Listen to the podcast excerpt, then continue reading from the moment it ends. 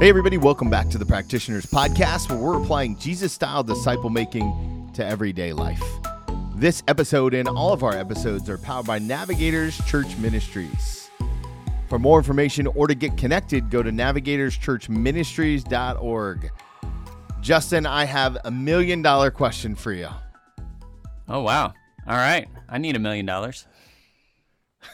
well, I may have to make it in one dollar payments for the rest of my life. But here's the question. Here's the question. Um, we use the term in our podcast Jesus style disciple making. And uh, as I was preparing, preparing for today's episode, I really began to wonder what is or where did the def the phrase Jesus style disciple making come from? Hmm. Yeah, that's a good question. I don't I don't even know the etymology of it. I know that I first heard it and was around it through discipleship.org and the guys down there, the leaders down there. Um, that's part of what we are about as a disciple making community there. Um, and then just started thinking more about it. And you and I talked lots about it. Um, but yeah, where did that actually originate? I don't know where the phrase originated, but we're going to talk today about the history of what exactly is disciple making Jesus style, right? So we're going to unpack it at least.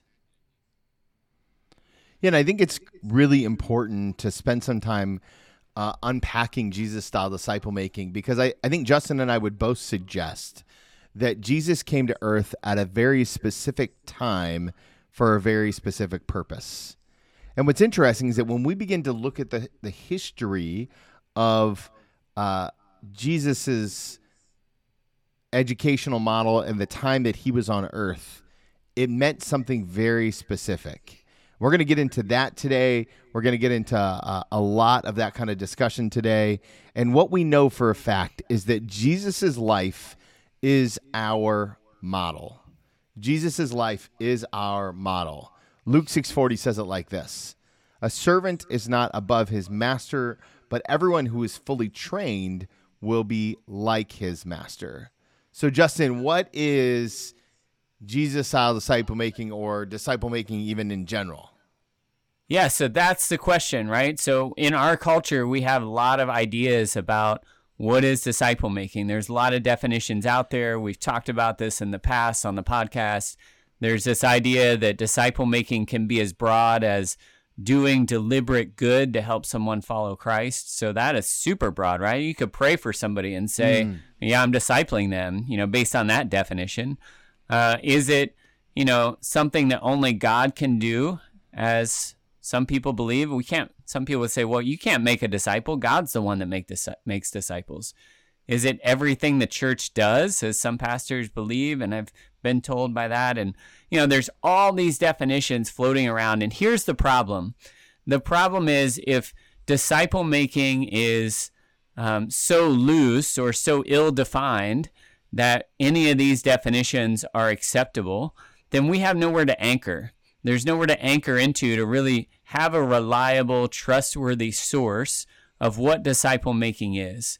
And that's why we need this episode, why we're, we're going to have another episode along this line as well, is we have to figure out, well, what was disciple making in Jesus' day and time? Because it was something. You know, he wouldn't have had, and they wouldn't have been able to have in his culture, all these definitions of what disciple making was floating around.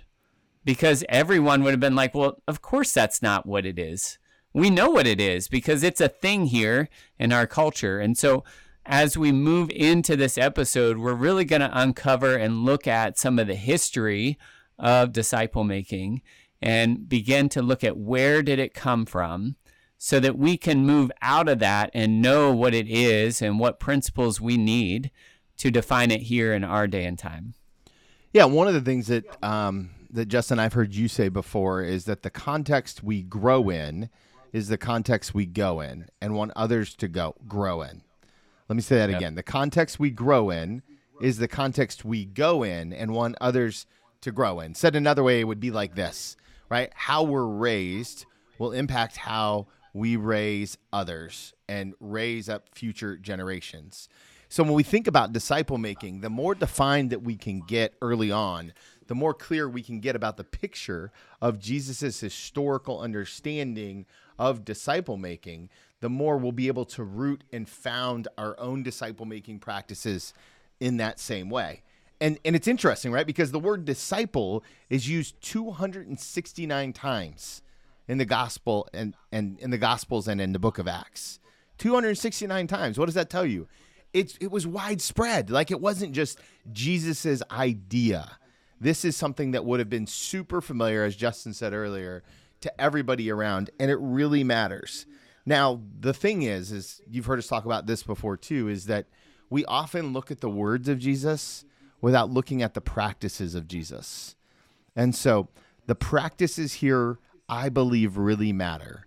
It's very intentional, it's relational, it's reproducible, it's personal, it's sacrificial, it's missional, right? It's all of those things kind of put together to really force the idea of what Jesus style disciple making is today and how it's based on the very specific time that Jesus was around. Yeah, that's absolutely right. So let's hop into some of the information. This is an information heavy episode of the podcast here, but uh, here's some of the information that we know about disciple making in the ancient world. Okay, first of all, it wasn't Jesus' idea, right? Historically, the word is first seen in a Greek historian's writing named Herodotus, which really was about 500 years before Jesus was on the earth. It was also used by Socrates as he discipled Plato. It was used by Pythagoras. So this isn't just a, a Jewish thing. It's not just a Jesus thing. This is something that was around long before Jesus was even part of the earth.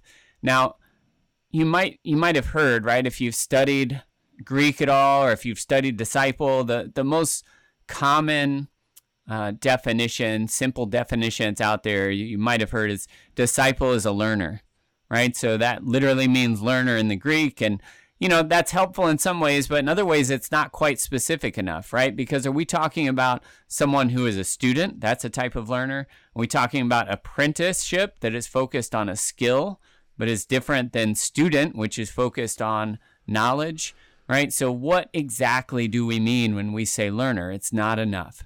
Okay. Let's go back to first century uh, Judaism and in that culture, the culture that Jesus was born into, here's what we know. We know that every Jewish boy and every Jewish girl was sent to a Jewish school, and it began, there are three levels of the school system. The first school system was known as the Beit Sefer, which literally means house of the book, where the students would learn to read and write. They would do basic math, they would memorize the first five books of the Torah and so our nearest equivalent would be elementary school. Um, but in their elementary school, the, the text or the, uh, the curriculum was the first five books of what we know now as the Old Testament. Here's how this would begin. If you were a student, you would be walking to school, you would get to school, you'd be greeted at the door by one of the most respected men in the city. And he would greet you with a slate and he would put a dollop of honey on that slate and then he would unroll the scroll of the torah. And as you sat in the all in all the rabbi would have you taste that honey and would quote psalm 19 and he would tell you that the torah is sweeter than honey than honey to the comb now can you imagine the impact that this would have on a little boy or a little girl five or six years old? And the motivation that it might provide of wow i need to figure out what is this? It's sweeter than honey. I want some of that. And so this first level of schooling the house of the book the beit sefer was for uh, school kids between the ages of 6 and 12 years old. And at 12 most of them would graduate into adulthood and be done with their formal schooling the girls would take their place in the households the boys would take their place uh, either as an apprentice in a trade um, or doing the, the family business, whatever that happens to be. And so that's kind of the first level of what it is in Judaism uh, for the schooling. Yeah, what's so interesting about that is that it's very intentional, right? Remember the words that we think about when it's the true disciple making, right? It's intentional, it's relational, now, it's not quite to the place where it's reproducible, although it could be if you ever became the well-respected rabbi. So it's a it's a really interesting yeah. idea and kind of premise. But more than anything, it was a social construct. Now, one of the guys who I know has talked about this a lot is a guy that um, that I have a ton of respect for, John Mark Comer, in practicing the way. He talks a lot about the. I'll put a, a link to his um, kind of PDF in the show notes, but he uses really modern day language to talk about this idea. And what's interesting is that if we think about Christian education, we tend to, as Americans, think about a Sunday school model come, sit, listen, right? Instead of come, listen, be. And that little slight shift is huge when it comes to reproducibility. Yep, exactly right. And so the, the next level after that first level of schooling, uh, the best students would be invited to the next level, and that next level is called the Beit Talmud. Uh, literally, it means the house of learning. So, ages roughly 12 to 15, it was deeper scriptural study. Instead of just the first five books of the Torah, it was the entire Torah, the entire Old Testament as we know about it. And they were working to memorize the whole thing. But the work wasn't just to memorize it, it was also to understand it and to respond to questions. And they were taught to answer questions with questions instead of with answers as we typically do in the West. And so when you see Jesus doing that repeatedly in the scriptures of people ask them questions and he often, most often responds with questions. Well, this was part of the typical way that Jewish people, uh, especially people who would become rabbis, would respond to questions and that would reflect their learning. Okay. And towards the end of their teenage years, the best of the best of the best of the best would be invited to the rabbis, or by the rabbis rather, to the next level of training. Now, this next level was so hard to get into. There would be an interview. You would be interrogated on what the Torah said and the different interpretations. And it started around 15, uh, this next level.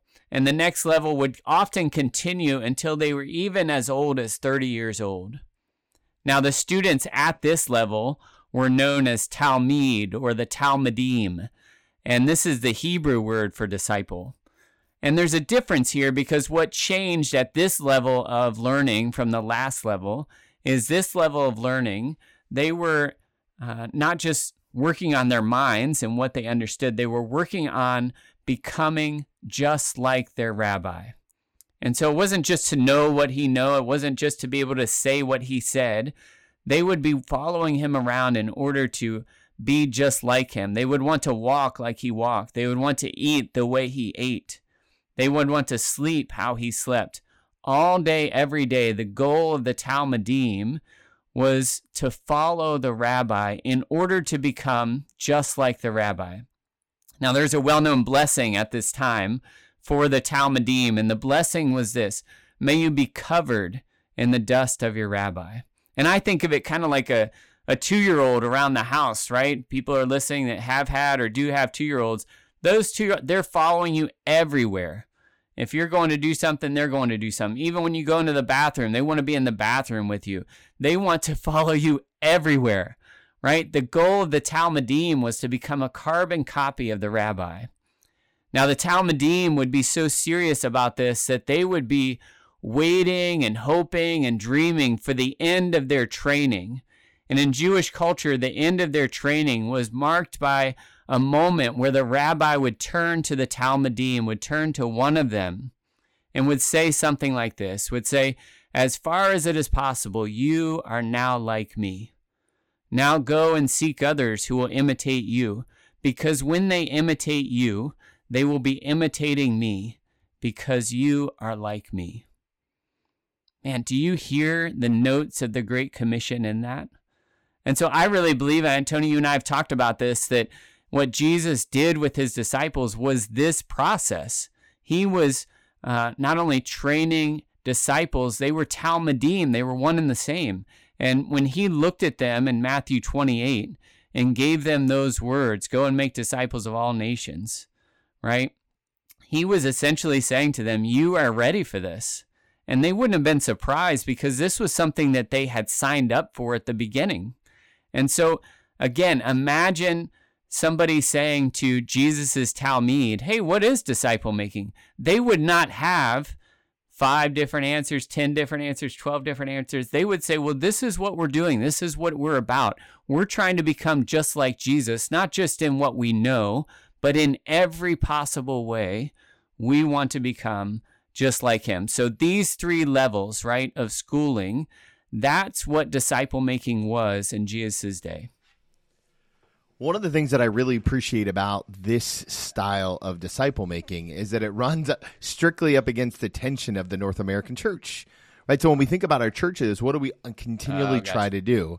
We continually try to be inclusive of everyone instead of what we see in this Jewish Jesus style disciple making, the Jewish education system, which is exclusionary.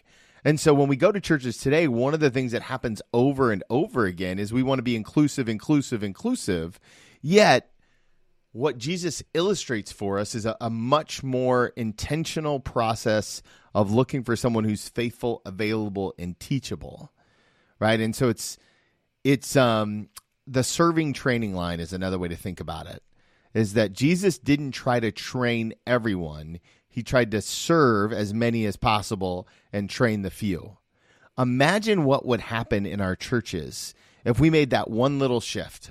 I'm going to serve as many people as possible. I'm going to give them what I've got, but I'm going to train. I'm going to spend the majority of my time training people the same way that Jesus did.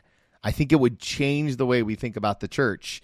And imagine how it would change the work of the pastors that you know, the pastors that we know, Justin, if we said, hey, we want you to spend 80% of your time pouring in to a handful of men or women who are clearly going to move the kingdom forward. That would be revolutionary to the church and something I long for. Yeah, I know that both of us long for that, Tony, because this way of looking at disciple making it anchors us and it roots us into something right? We cannot say that disciple making is just praying for people or just being hospitable to people right? Or any other narrow focus ministry. In, in fact we can't even say that we're discipling someone if they don't know that we're discipling them right? That is not consistent with jesus style disciple making. They would have thought that was ridiculous that what how how in the world is am I trying to be like the rabbis? How could that be my big focus, the sole focus that I have in life really, if I don't even know that I'm being trained? Right? And so what mm. this what this definition and really this history does is it roots us into something out of which we can pull principles that can apply for disciple making today. And it helps us again, it helps helps us and protects us really from making disciple making anything and everything, which conversely ends up degrading it to really nothing. Well, guys, we're going to leave you right there. This is part one of a two part episode. Make sure you hit that subscribe button wherever you listen to podcasts. Let me give you the takeaway Jesus style disciple making matters because his style is to be our style. Jesus style disciple making matters because his style is to be our style. The action step discuss with the person that you're in a disciple making relationship with. Do you engage Jesus as a true disciple would? Do you disciple others like Jesus would? Friends, I'm so thankful to be on this journey with you. Thankful for our time together today, and so much gratitude for the way that you share the podcast all over the internet. So thankful for you guys, and we can't wait to come back with part two. Thanks.